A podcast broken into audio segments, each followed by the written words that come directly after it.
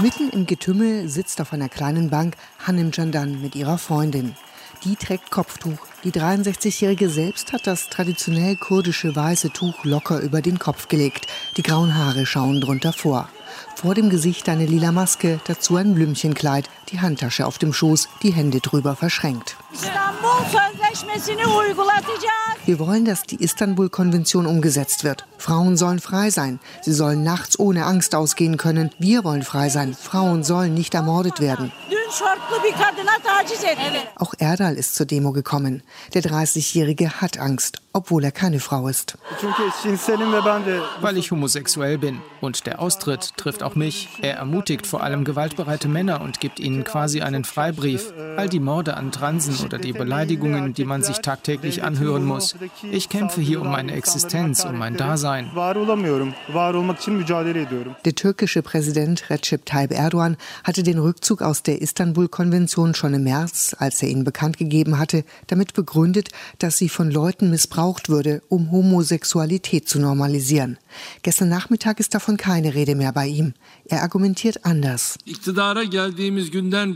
Seitdem wir die Regierung übernommen haben, hat der Kampf gegen Gewalt gegenüber Frauen für uns immer Priorität gehabt.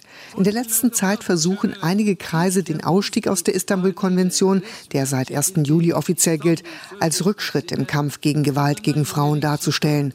Dabei hat unser Kampf weder mit der Istanbul-Konvention angefangen, noch wird er durch den Ausstieg enden. Erdogan verweist in seiner Rede in Ankara darauf, dass die Türkei schon ein effektives nationales Gesetz gegen Gewalt an Frauen habe.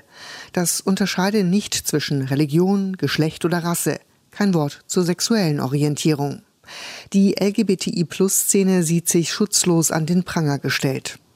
Unter die vielen lila Flaggen bei der Demo als Zeichen für die Frauenbewegung haben sich deshalb auch viele Regenbogenfahnen gemischt. Die Farben stehen für die schwul-lesbische Szene. Sie wollen zeigen, wir halten zusammen. Wir werden uns nicht beugen, rufen sie teilweise voller Wut und Verzweiflung. Und euer System soll untergehen, Frauen sollen leben.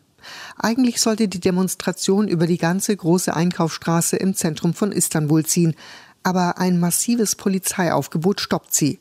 Vorne drängen inzwischen die ersten Frauen gegen die Barrikaden aus Gittern, hinter denen sich Beamte in Kampfmontur aufgebaut haben. Ein kleines Stück weichen sie zurück, dann kommt die nächste Barriere. Schließlich setzt die Polizei spät am Abend nach Medienberichten Tränengas ein.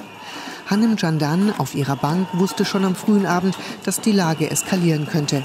Aber auch die 63-Jährige sagt, ich habe keine Angst. Ich bin seit 40 Jahren auf der Straße dabei, für die Revolution. Ich will Freiheit für alle. Ich will, dass nachts alle furchtlos auf die Straße gehen können. Erst gestern haben sie eine Frau in kurzen Hosen belästigt. Dann lässt sie kurz ihre Handtasche auf dem Schoß los und hebt die Hand zum Victory-Zeichen, das Zeichen für den Sieg.